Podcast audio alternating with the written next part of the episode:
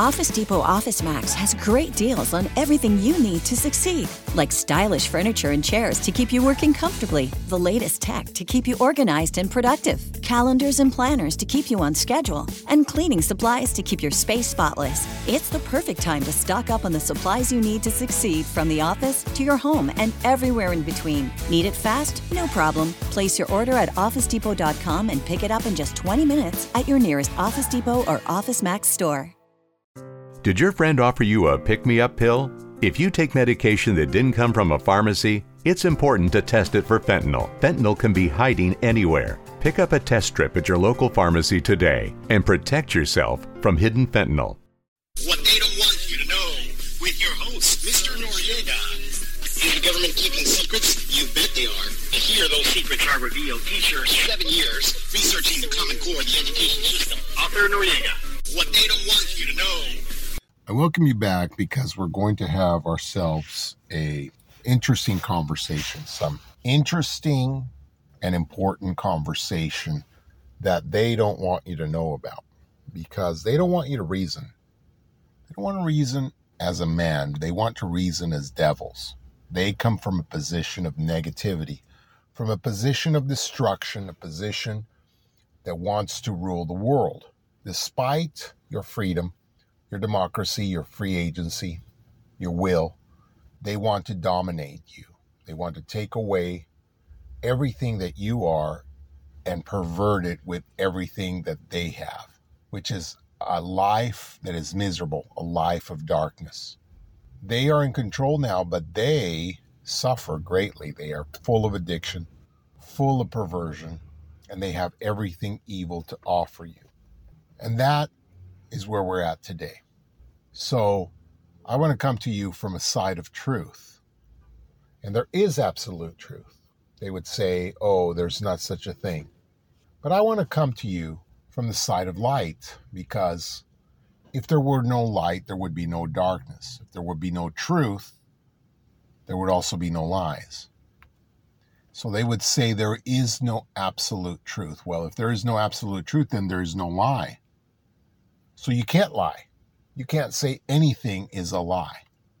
In other words, if I look at something and it's blue, and I say that thing that is blue in front of you is actually red, that's not a lie. That's just my point of view, isn't it? And even though I'm definitely wrong, how dare you correct me? Or how dare you think differently? Or even yet, your truth may be blue, but mine is definitely red. And so, why should I have your opinion? And why should your opinion be any better than mine? Now, let's face it, people. These people neither know up nor down. They are in a black hole of darkness. They've perverted their own minds and they seek to pervert your mind and the world's mind. And where do they start? Your children, of course. You've allowed it. I'm a teacher. I've been a teacher for many, many years, investigating, observing. I've been documenting, and I've written a book about the Common Core and the education system. No Child Left Behind. Way back then, I started documenting the information that was happening to this country. Now, my book's no longer available, it's been banned banned by Amazon. Of course, that's the big monopoly. So what can you do when you're banned on Amazon? You you can't do anything. You're gone. So my book is gone. You might be saying that I'm promoting it. They used to say I'm promoting my book back then when I was trying to stop the Common Core and stop all this from happening. I had opposition. The opposition came directly from Satan, put it into the hearts of people to stop me. Why? Because I was peddling my book, is what they said. Despite the fact that I made absolutely no money on my book, I gave away more copies than what I actually sold. Ended up at a neutral stance, meaning that once it was all over and I had exhausted myself and I had become banned from Amazon and my book was banned, uh, I tallied the numbers and I broke out even even Stephen, of course, not counting my time and my effort. But that was good because it was never meant to be something that I gained from. It would have been nice to gain some kind of profit because of my work. That was my work, my life's work, to bring to you information. It was a noble job, a good job, to be able to research education in many different states and bring to you the facts. And it would have been just to get compensated for that. But of course, I wasn't. And so it became an offering of mine. But during this time, people would ask me all the time, they would say, Mr. Noriega, what do I do? What's the one number one thing? What can I do?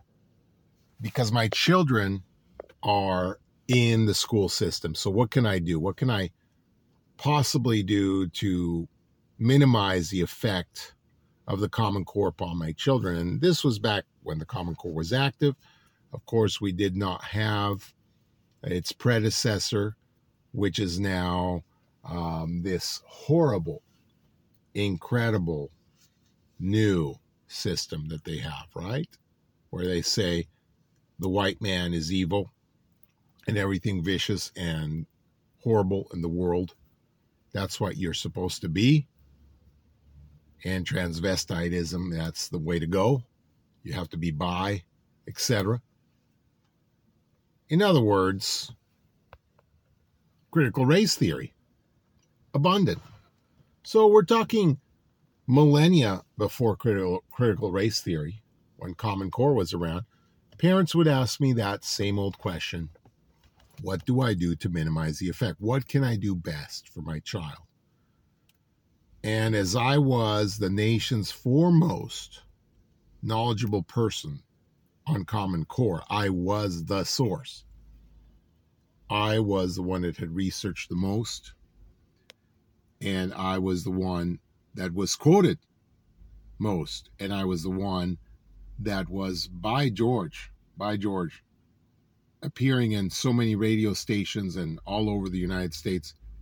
It's a miracle that I didn't make any money at this. As anybody else would have. But what my advice was every time was if you love your children, again, this was 10 years ago. If you love your children, get them out of school. That's it. Get them out. Do you love your children? Do you love them? Do you care for them? Oh, your job, this. Well, do you love your job more than your children? Because you have to decide. And I'm telling you, serious, from somebody that knows, I'm not over there wishy washy. Oh, you have to have a job, you have to make ends meet, you have to pay for food, etc. That's fine. We all understand it. But at this point, it doesn't become any clearer. It was clear then, and it was it is critical just like it's called critical race theory. It is critical today. So, where it was the most important thing you can do back then, it is the most critical thing you can do today. Take your children out of school. I said it on the radio. I said it when I was announcing. I was said I when I was on tour with my book. I said it every time. Take your children, if you love them, take them out of school. It is critical. So what do you do? How how can you go to work? You say, how can you afford to not have your kids in school? You can't homeschool them. Certainly that's not what I'm asking you. Yes. Once again, let's put it this way. You have you live in the jungle and you're a bird. And so you have a bunch of little baby birds. You they hatched You've been feeding them. Now it's getting close for them to go out into the world. But you see that all of a sudden out of the jungle have come a pack of wolves and they're surrounding your tree, your home. They're outside, they can't get in. They are surrounding your tree and they are in the immediate forest all around you. So, what do you do? You're a bird and you look down and you say, well, my little birdlings need to expand their wings because I need to go out and do what birds do, which is hunt all day long, bring back worms to my little birdlings. So what do you do?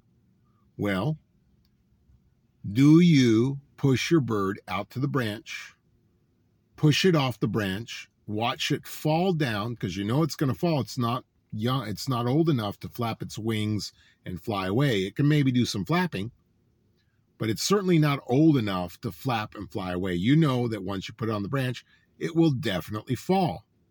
And you have these wolves down there. So you say to yourself, well, again, I have to go out and I have to get some worms in order to feed my little little baby birds.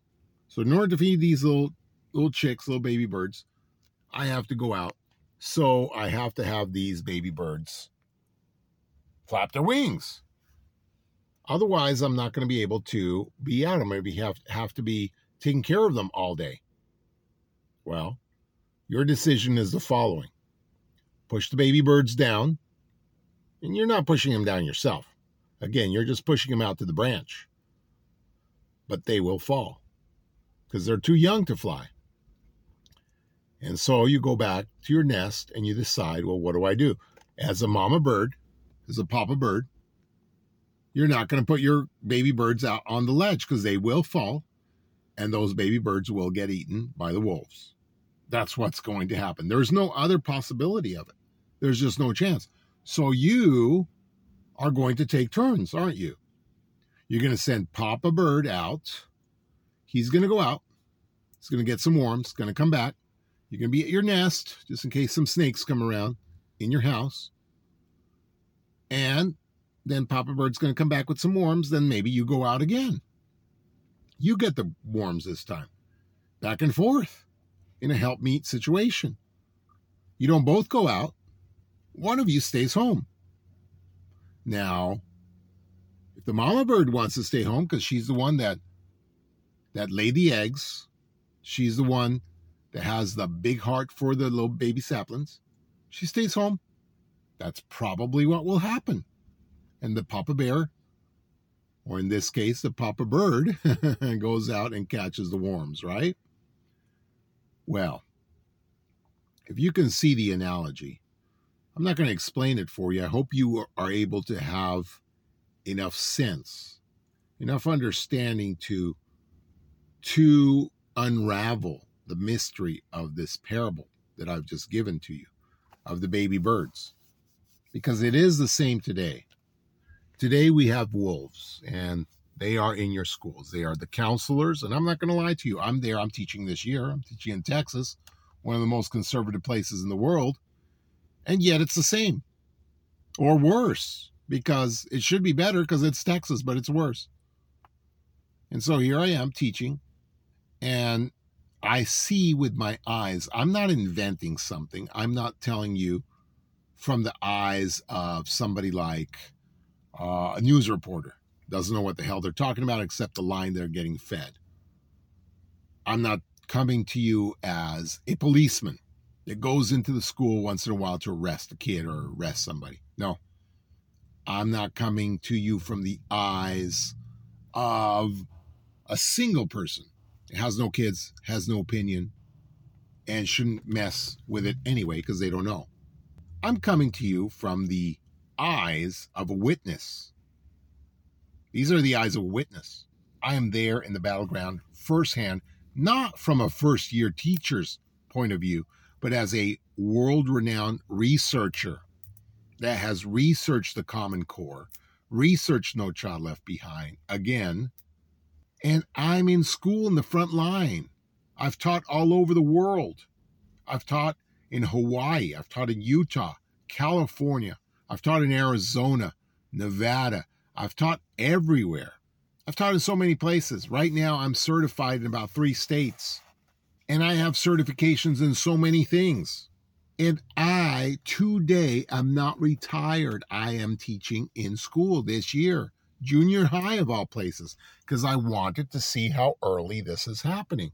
And so I'm not in high school. It's not because I didn't get offered a position in high school. I did. They were begging for me. They wanted me to teach science in high school.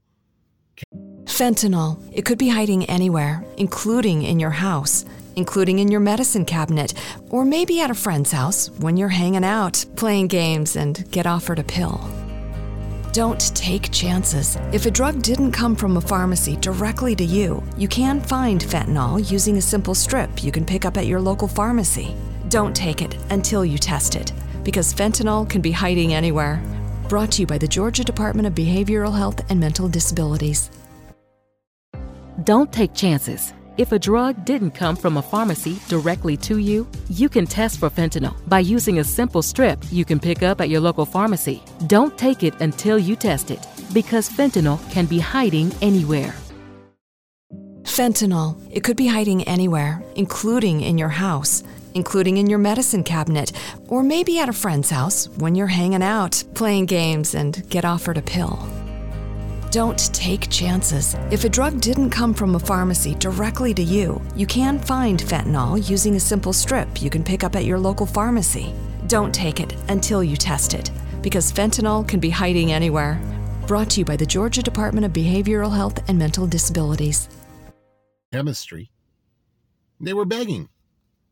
In fact, I had when I applied, I didn't need to apply very much because I already had three offers on the table first first day I interviewed three offers on table. And again, I'm trilingual. I, I speak Spanish fluently. I speak English fluently.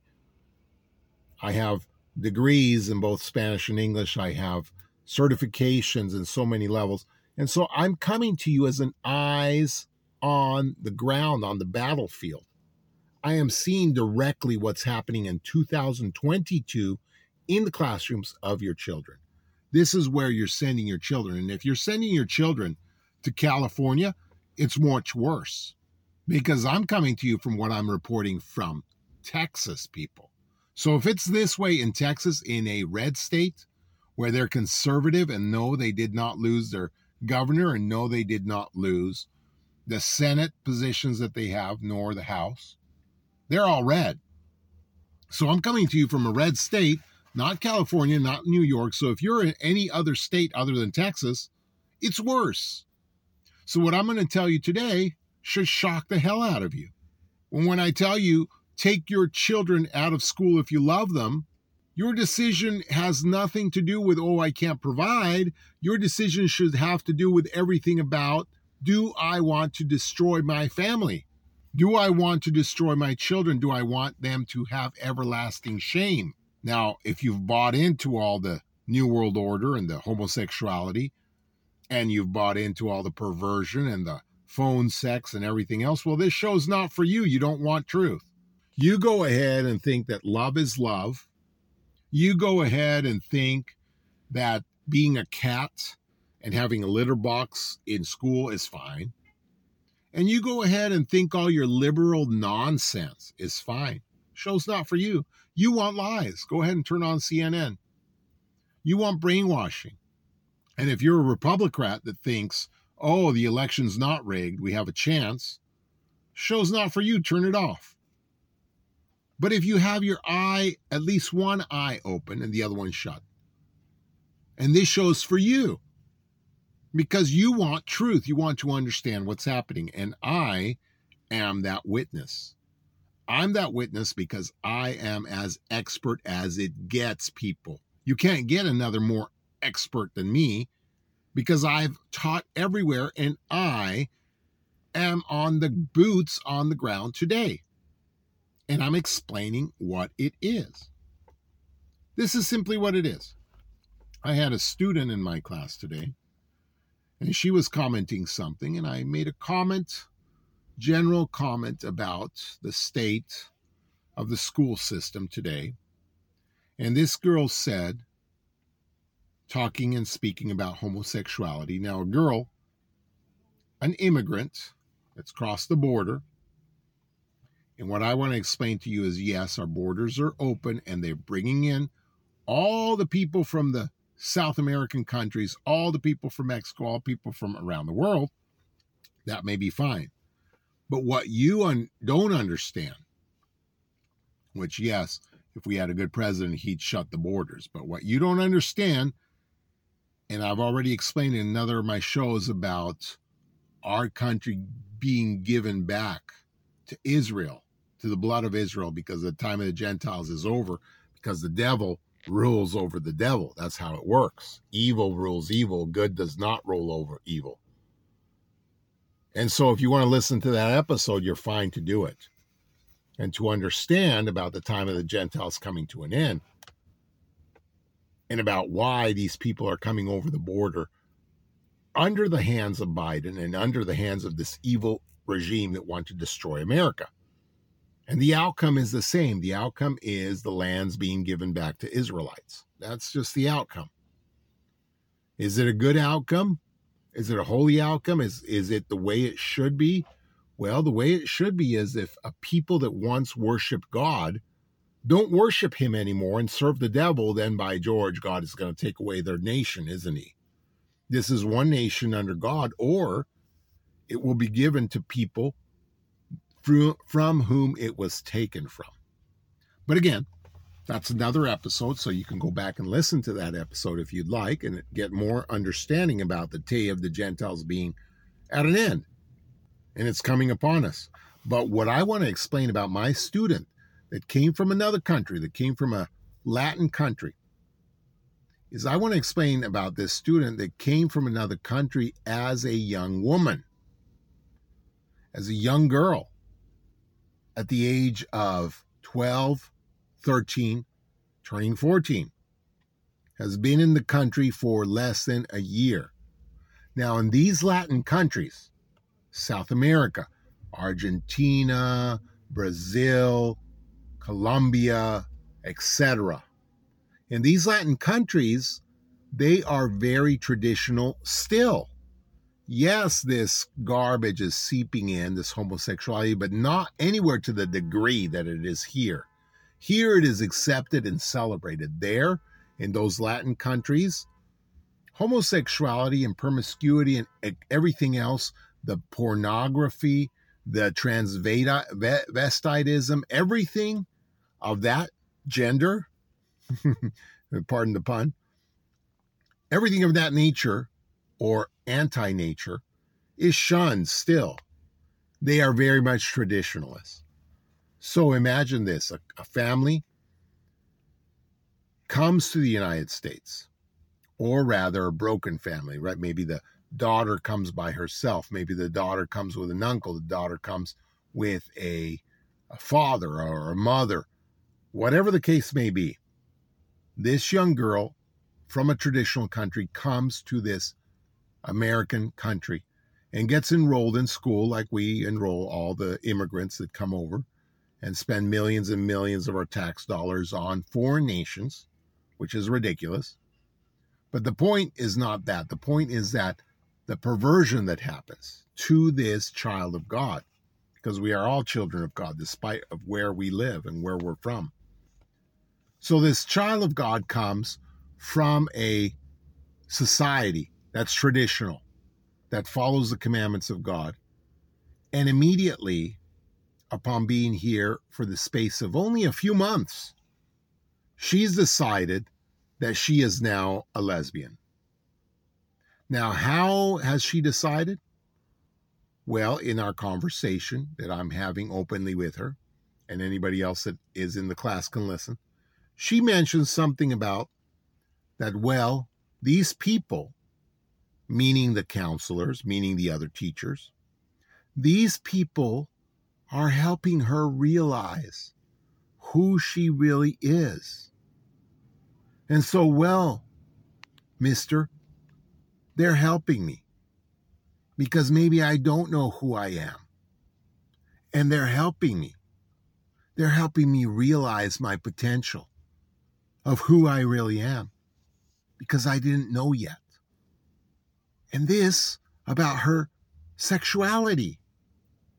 She's been convinced by counselors and by teachers in this New World Order perverted regime, this New World Order horrible, horrible propaganda that she is a lesbian. She just didn't know it yet. A girl that would never have thought such a thing at the early age of 12, 13 years old is now thinking that she is a homosexual because she's been convinced by her counselors in the many sessions that she's had with them, this is what the school counselors spend their time doing, that she just hasn't discovered who she is because she is indeed a homosexual. And this is their agenda, people to pervert the minds and the hearts of your children. And I told her, no, absolutely not. This is the policy of Sodom and Gomorrah. We are worse than them. This is what Sodom and Gomorrah got destroyed for. And I told her, they are not helping you discover who you are because you are a child of God.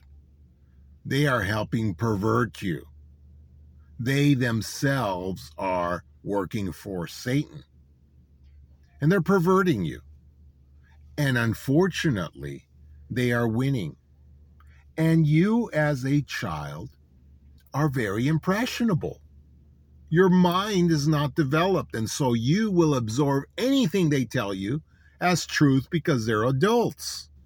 And these perverted adults, these groomers, are grooming you into their to, they're grooming your children into their sex partners. That's what they're doing. These perverts. They're perverting the whole world all your children. And so I told her that these groomers are perverting her mind and she's believing it because she is young and her mind is very malleable.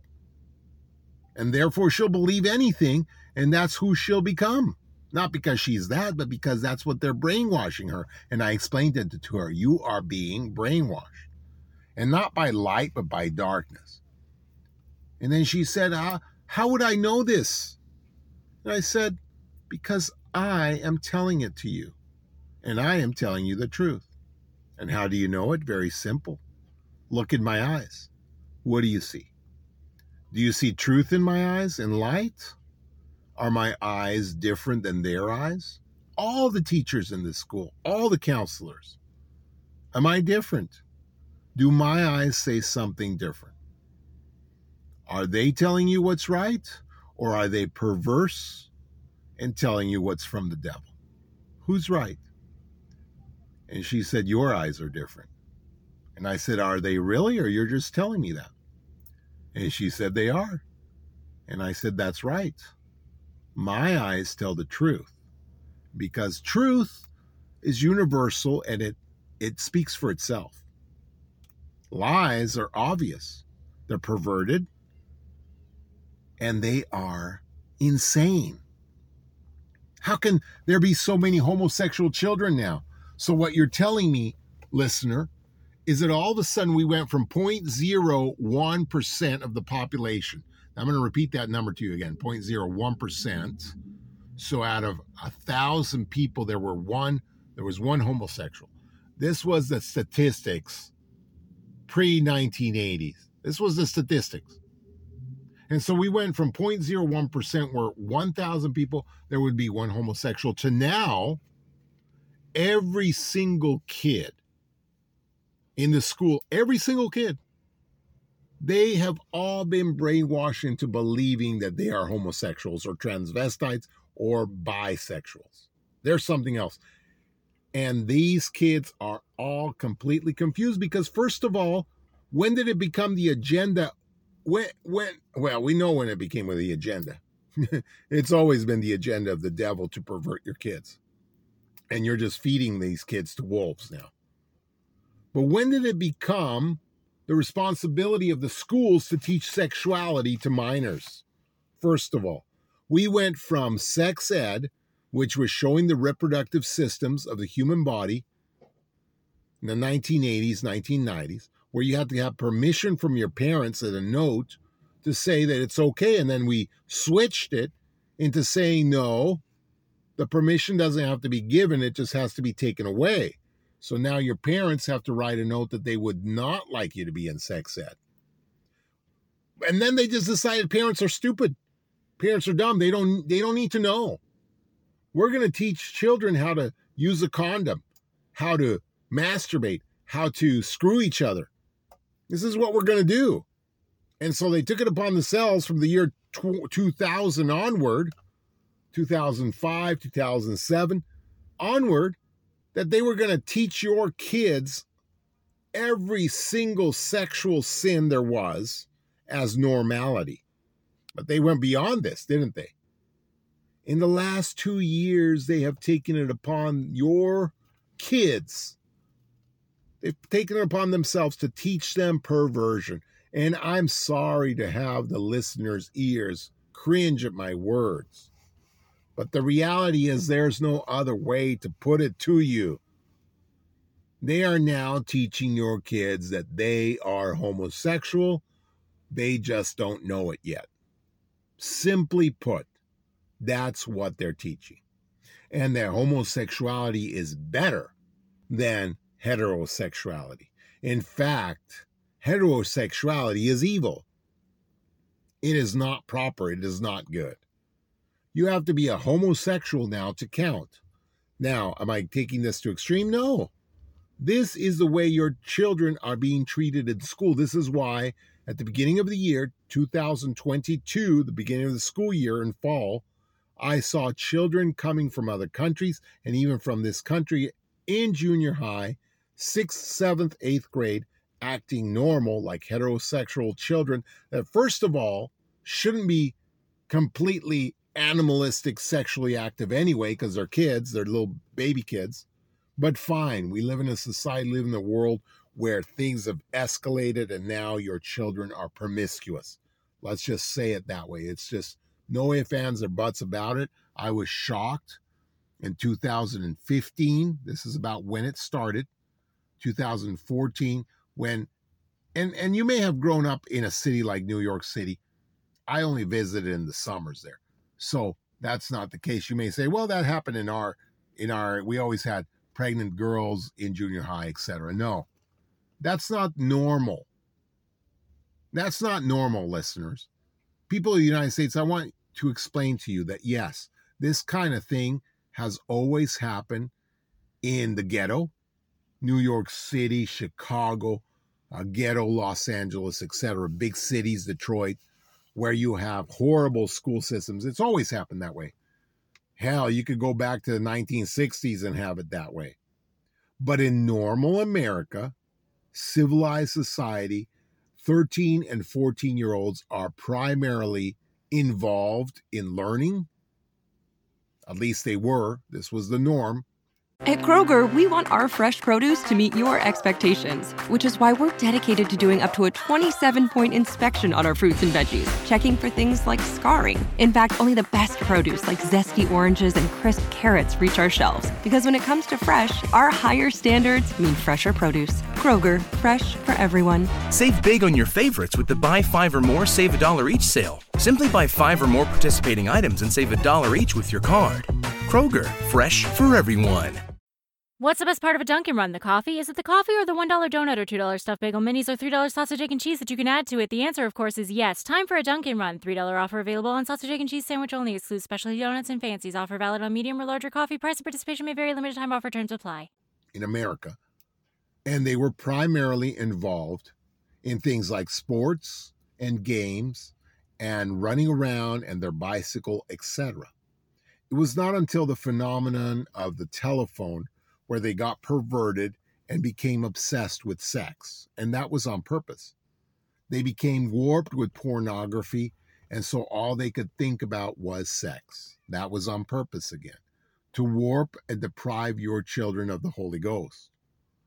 And so when they are 13, and, and don't get me wrong, all of us when we were 13 were looking at girls and saying, oh, they're so pretty. We we we desire them. But to a certain extent, a certain level.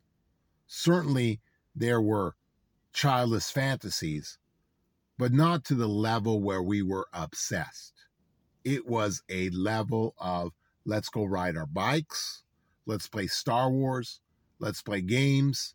If somebody had an Atari, fantastic, let's go play it. It was never to the level that it is now, where the promiscuity, people, the promiscuity in junior high rivals that of the promiscuity that used to exist in the 70s in high school and in college. That's what it rivals. We have now switched from having promiscuity in high school for it to start in junior high at a very early age sixth grade, seventh grade, eighth grade. These are babies, people, and they're creating babies. And so this is where it all started. And now, very easily, because your children are porn addicts, they've been on porn for several years, ever since you decide to give them a phone, which, by the way, is the most dangerous thing to a child right now and has been, is a telephone. You decide to give them a phone. So think back when they got a phone, or when they got a phone, that's when they became perverts.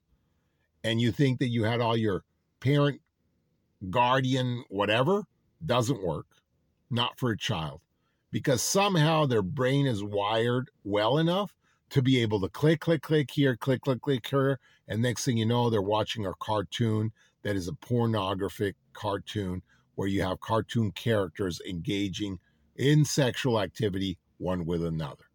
I learned this the hard way when I gave my little daughter, let her use my phone to watch some innocent YouTube cartoons.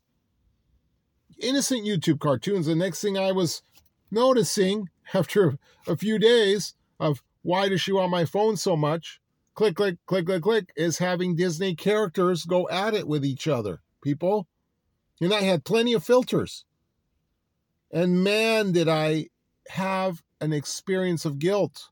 I should have listened to reason. I should have listened to the spirit. I should have listened to the prophet that told me never to give an electronic internet device to a kid without parental supervision. Well, I was in the room, people, and this is what happened. Now, I've interviewed kids, and not one of them, not one of them ever has said that they are not watching porn. I've interviewed kids, if they have a phone, they're watching porn. If they have a phone and they're a girl, if they're a boy, they're watching porn. There is not one child out there.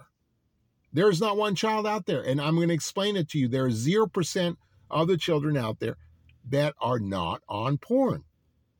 They have a phone, they're on porn. Now, church wise, I've interviewed many bishops all around, not just in Utah, not just in California, everywhere. And I've asked them the same question How many of your children, how many children, how, how much of the youth here are on pornography? Have had troubles with pornography? All of them, 100%. The answer has always, I know, you're thinking exaggeration. Then you st- you will, you go ask your bishop and let's see if he gives you an honest answer. The answer is 100% people. 100% of all youth ages 12 to 18 are on porn. They have had porn problems. They are having porn problems. They will have porn problems. They have porn problems. The statistics of the church are 100%.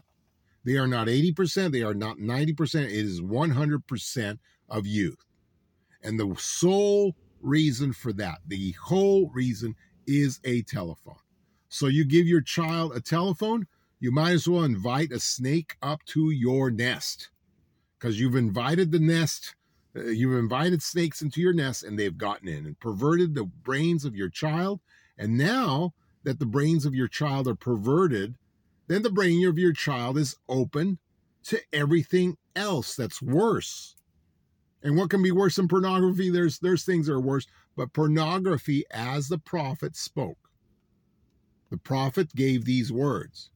He said pornography physically changes the brain.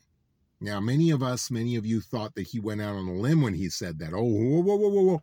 But psychologists discovered this before pornography became a norm, before pornography became okay, back in 2017, 2016, 2015, when it was still okay to say what's right and what's wrong psychologists came out and said that pornography physically changes the brain to addiction. It is an addiction. It becomes an addiction and it physically changes the brain. And so when the prophet came out and said this, many of you were, he said this a decade before. Whoa, whoa, whoa, how can that be? He's going on a limb. He's no psychiatrist. Well, psychiatrists and brain scientists came out and said it. So, if 100% of your kids are on porn because they have a telephone device, then 100% of your kids have no access. The Spirit has no place in them. And then it's very easy for them, your children of the covenant, to be able to go to school and get warped and get taught that they are homosexuals. Very easy because they don't have the Spirit. So I'm going to give to you church statistics from inside the church. These are independent statistics done about two and a half years ago, before all this crap started. Two and a half years ago, inside the church, seminary students, those same seminary students that you see all those rainbow flags welcoming them, right? Welcome LGBTQ to seminary this year. We love LGBTQ. We welcome students, right? So that's a sign for Jesus. Hmm, interesting. Not you welcome children of Heavenly Father, not you welcome I am a child of God, but rather you welcome the sin into your seminary students. Okay. That's a subject that we'll also talk about when we have time later on the perversion of the seminary within. But we're not going to talk about that right now because we don't have time. We're not going to talk about the gay banners or the focus on homosexuality or even that many of the instructors are gay themselves. We're not going to talk about that. What we are going to talk about is the statistics themselves because within the church, the youth of the church, when they have been polled by independent polls and asked, your name's not going to come in on this, it's just a number. When they have been polled, the youth of the church back two and a half years ago, this was 2019 before COVID, the actual number was 23% of the children in the church, these are the youth, 12 to 18, once again, consider themselves gay, lesbian, or bi.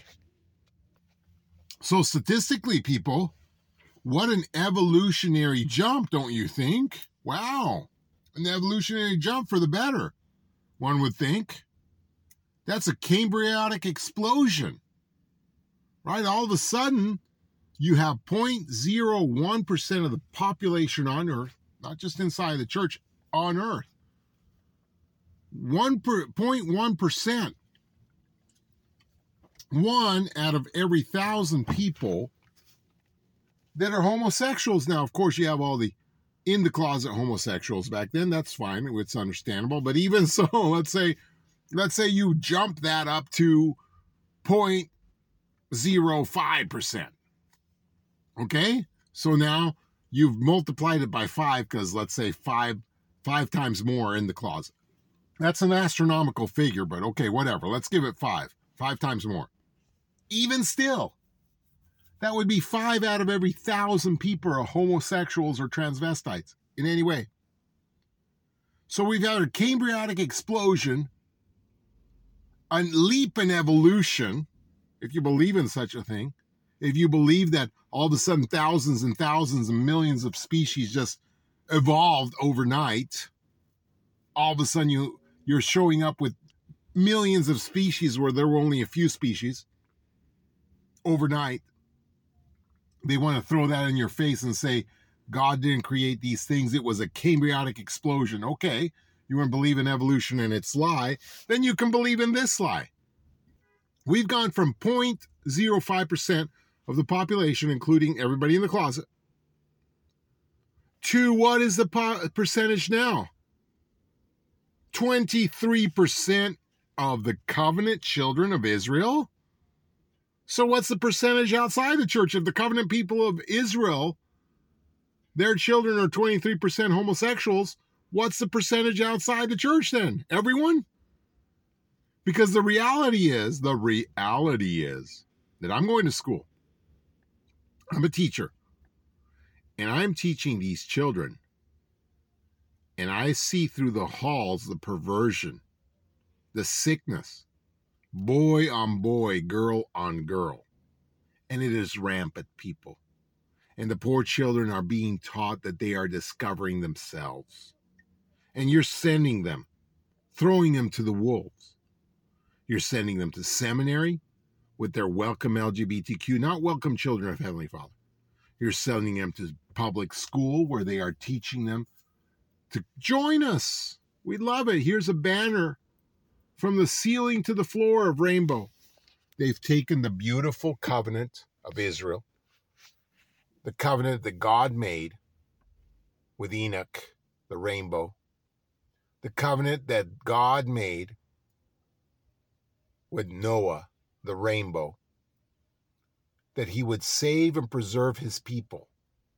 Well, he's not going to save and preserve his people under sin. The same thing that happened to, to Sodom and Gomorrah is going to happen worldwide because we've embraced sin. And that rainbow will be taken from the earth because God will no longer promise and say, I'm going to preserve you, I'm going to protect you. His wrath will be upon you. So, what do you do? Oh, I got to keep my child in school because I'm too busy in the daytime. Too busy. My child's got to go to public school. I'm I'm way too busy for that. Way too busy for my family. And so what do you think is happening now? Let's talk about covenant Israel for a second. Do you think the, cha- the the church itself has changed? The commandments have changed. The the way that we look at things inside the church has changed, or is it you that's changed? Is it the people inside the church have that become the chaff? Because either God changes or he doesn't. Either he's the same yesterday, today, and forever, or he's different. And if he's different, then then you you're worshiping the wrong being. You're worshiping the wrong being because that is not God. God is unchangeable. And the position of the church on homosexuality has always been the same. Always been the same. I remember back in 22 in the year 2000, 1999. Prop 8 came out. Remember Prop 8? Prop 8 came out that said marriage is between a man and a woman. Do you remember that? They wanted to add an amendment to the Constitution of the United States of America. And there was a big movement in California. And one of the things on the ballot was to make Prop 8 this was going to push forward a amendment to the Constitution that said marriage is only between a man and a woman. And the language was very simple. Now, I lived in California at the time. I'm always in the right place at the right time. So at this time, just like when I was in Puerto Rico during Hurricane Maria, and just like I am here in Texas now, during Prop 8, I was in California. And certainly California was the only state participating in this. Now, it's not a worldwide known thing about the church. It was only known to the members of California because in California, the members of the church were involved in this. And the prophet back then, the prophet, wrote to every single ward and branch and asked the members to participate in a political debate and political push. He asked the members to go against the normal church policy, which was to stay out of political issues, and explain to the members of the church that this is not a political issue. This is a godly issue. This is an issue of morality. And he asked the members, risking, risking, my goodness, because as you know, the church is under nonprofit organization status. And so the church was risking its nonprofit status at this point. because it asked members to go out and campaign for Prop 8. How do I know this? Well, you can look it up yourself, but I know this very well because I lived in California. And so at that time, I personally, under direction of the president of the Church of Jesus Christ, went out and knocked door to door and asked people to vote for Prop 8 to preserve the sanctity of marriage, is what it was called. And I remember getting into a debate with a homosexual and telling him that he should vote for Prop 8 because marriage is the sanctity of this country. And him arguing back. And I remember the spirit pricking me saying, You are wasting time with this fellow. He's not going to change his mind. You need to move on and make other people aware so they can vote for Prop 8. And the spirit guided me at that I realized I did. I, I wasted a good 15 minutes on this guy where I could have been hitting more doors. And I moved on. And then Prop 8 was rejected. It did not pass. And the main feeling of the people back then was yes, we do want the sanctity of marriage to remain. We want only marriage between a man and a woman, but we don't want the Constitution changed and amended. That's risky business. So that's why the main feeling of California was at the time. This was 20, 2000, the year 2000, uh, 1999, around that era. And so after that, there was another proposition that came out in California that said after Prop 8 failed to keep the sanctity of marriage, in California, a couple of years later, it might have been the very next year, the proposition was made that homosexuality, homosexuals could get married. Now, at that time, I thought, oh man, see the world. They're going to accept this. There's no way these people are righteous enough to reject this. They've already rejected Prop 8 keep the sanctity of marriage. Now they're definitely going to accept this homosexual marriage. Now, you know what's happened. You didn't live in California, but obviously this got rejected to my surprise, thinking, wow, the people are still righteous enough, even in California, even in California, to realize the sanctity of marriage between man and woman and reject homosexual marriage. Again, this happened around the year 2000, 2001, 2002, when the people were still saying this is 20 years ago, over 20 years ago. So, what happened next? Well, what happened next isn't what happened next, but you're very aware, you remember that inside the church, and most of you that are listening to this are old enough to remember, but even if you're not, the proclamation on the family, which is 25 years old, the proclamation on the family that was endorsed by all the living apostles at that time and unanimously ratified by the church, an uplift of hand, stated that marriage is between a man and a woman. And this was decades before all this fiasco that it happened and was ratified in Utah, of all places. So, with Utah and with the church came the ratification of the proclamation on the family that stated that marriage is between a man and a woman. And in that same Utah, 20 years later, under the rule of Common Core, when you had your horrible horrible governor, Herbert, in charge. Under that governor that sold us out to Obama came the Supreme Court of Utah's decision because of presidents, because of Common Core and the military. And this is a very complicated issue. You'll have to listen to my podcast on the Common Core and how this happened.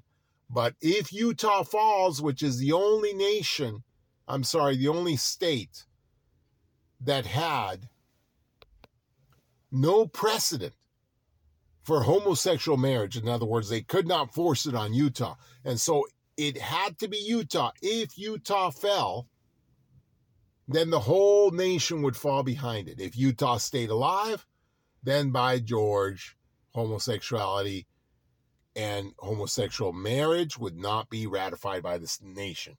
No way could the Supreme Court uphold that because Utah could not be forced.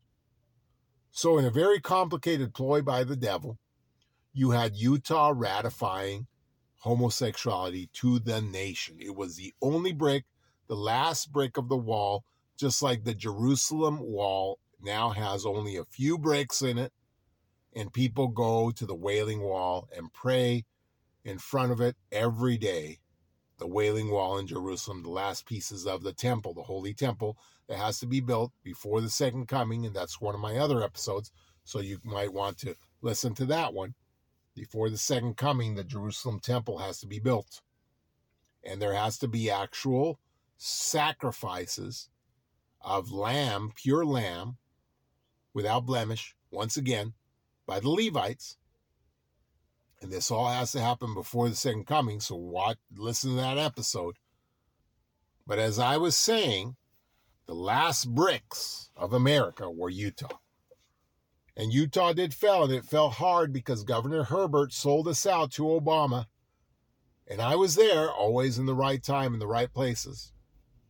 I was there in Utah fighting to stop this, to stop it now, along with Attorney Reyes, Attorney General Reyes of Utah, appointed by the governor himself, but that called the governor the devil himself because Reyes was a good man at the time fighting this. He knew what was coming to. And I met the man, shook his hand, embraced him. He was on the Lord's side at the time. Oh boy, but since then, how many have fallen that used to be on the Lord's side, huh? How many have fallen? we are down to our va- last very few men and women standing and actually promoting and serving God because God is unchangeable. Remember, I talked to you about that already. And so we are down to, down to our last few men and women who actually want to serve God, want to serve the true God, want to keep his real commandments, not commandments of men. And so my point is if you think that things have changed, you're way off in left field because the proclamation on the family has never changed. The Lord's view on this particular issue has never changed. We were on the battleground in the front lines to try to stop all this all the way back when Prop 8 was given on the ballots to vote on. I voted for it in California. My name was signed in there under direction of the prophet of the church. And so if you think for one minute that it has all changed, that somehow the rules are different just because BYU has gone the way of the devil, right? And when I say that, I'm not condemning BYU, I'm condemning its practices. These scenes in the fields the beautiful fields of BYU where the most horrible things have happened. I'm not even going to get into these things. But what I am saying is times have changed. The beautiful has gone the way of the dodo. And now it's all filth. It's all filth. It's all corruption. And we live in a time when your children and your children's children are being corrupted in the most illegitimate way. They're being taught that they are children of Satan instead of children of Heavenly Father. They are children of filth. They are children of sin. And so, therefore, they should be sinners. And there is no God and there is no devil. And you are sending your little birds into that. And so, all you can do is watch them fail. because the calamities that are coming are for them more than for you. Do you understand that? It's not that you're getting punished, that you're going to watch the big rocks that are fireballs from the sky raining down. It's not for you that the atomic bombs are going to shoot the ark, send it hurling across the skies. It's not for you that famine and pestilence are coming and diseases that are going to melt the skin off. And it's certainly not for you that the armies are coming to chop off heads from other countries invading. It's for them. You see, the children of the covenant need a reminder. And in order for the children of the covenant, poor children, your children, they've become filth. They've been indoctrinated and brainwashed. And now they repeat the same words that I hear my students repeat, don't they? You know them. And you've embraced them. You're supporting them. You're support a great parent. Fantastic. You've become a wolf yourself. Nice. Give in. Because heaven's not for everyone, is it? It's for them.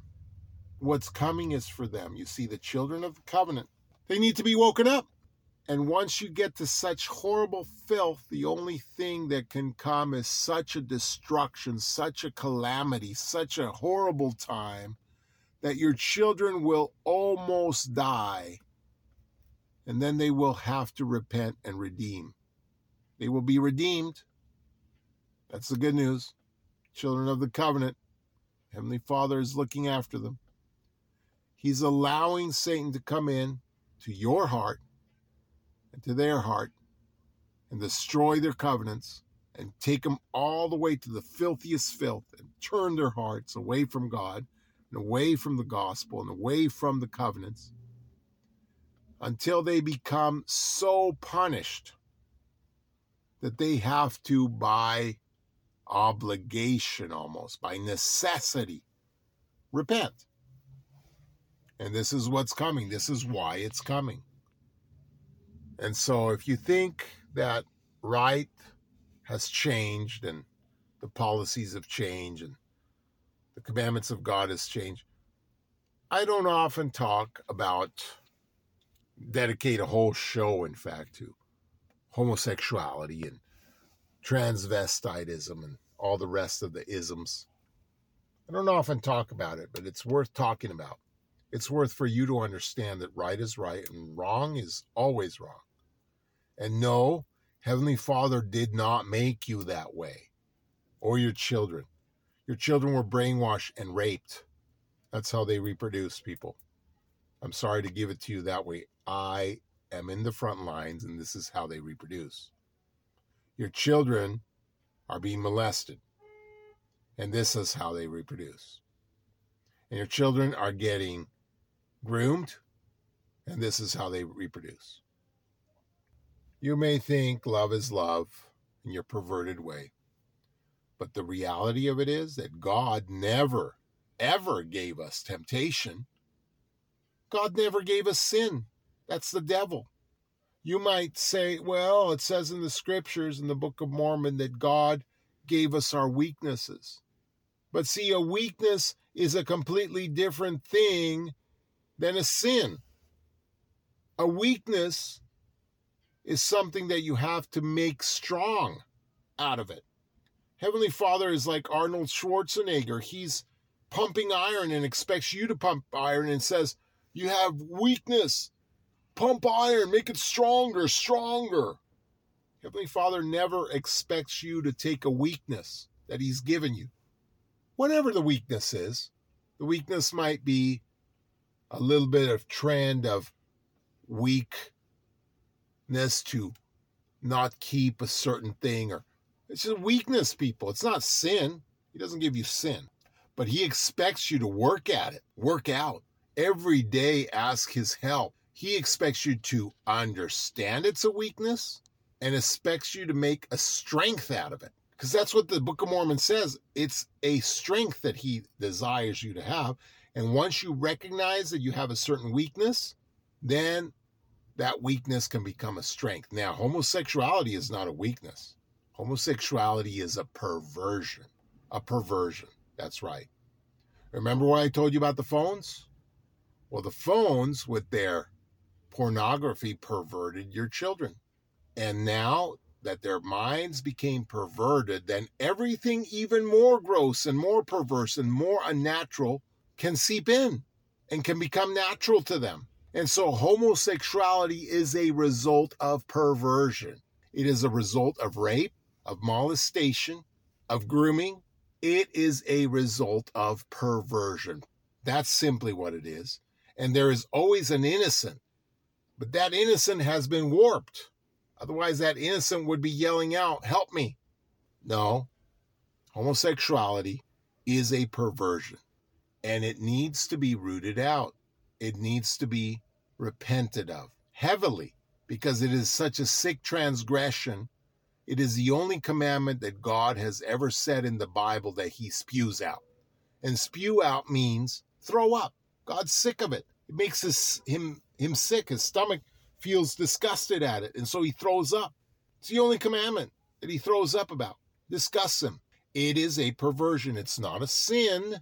It's not like all the other sins. It is a perverted sin. It is against nature itself. It always has been. And it doesn't come as a result of learning who you are, but rather it comes as a result of months and years of enduring your children to have phones and be perverted to have addictions to pornography. And you should see these pornographic images. I'm sure you have.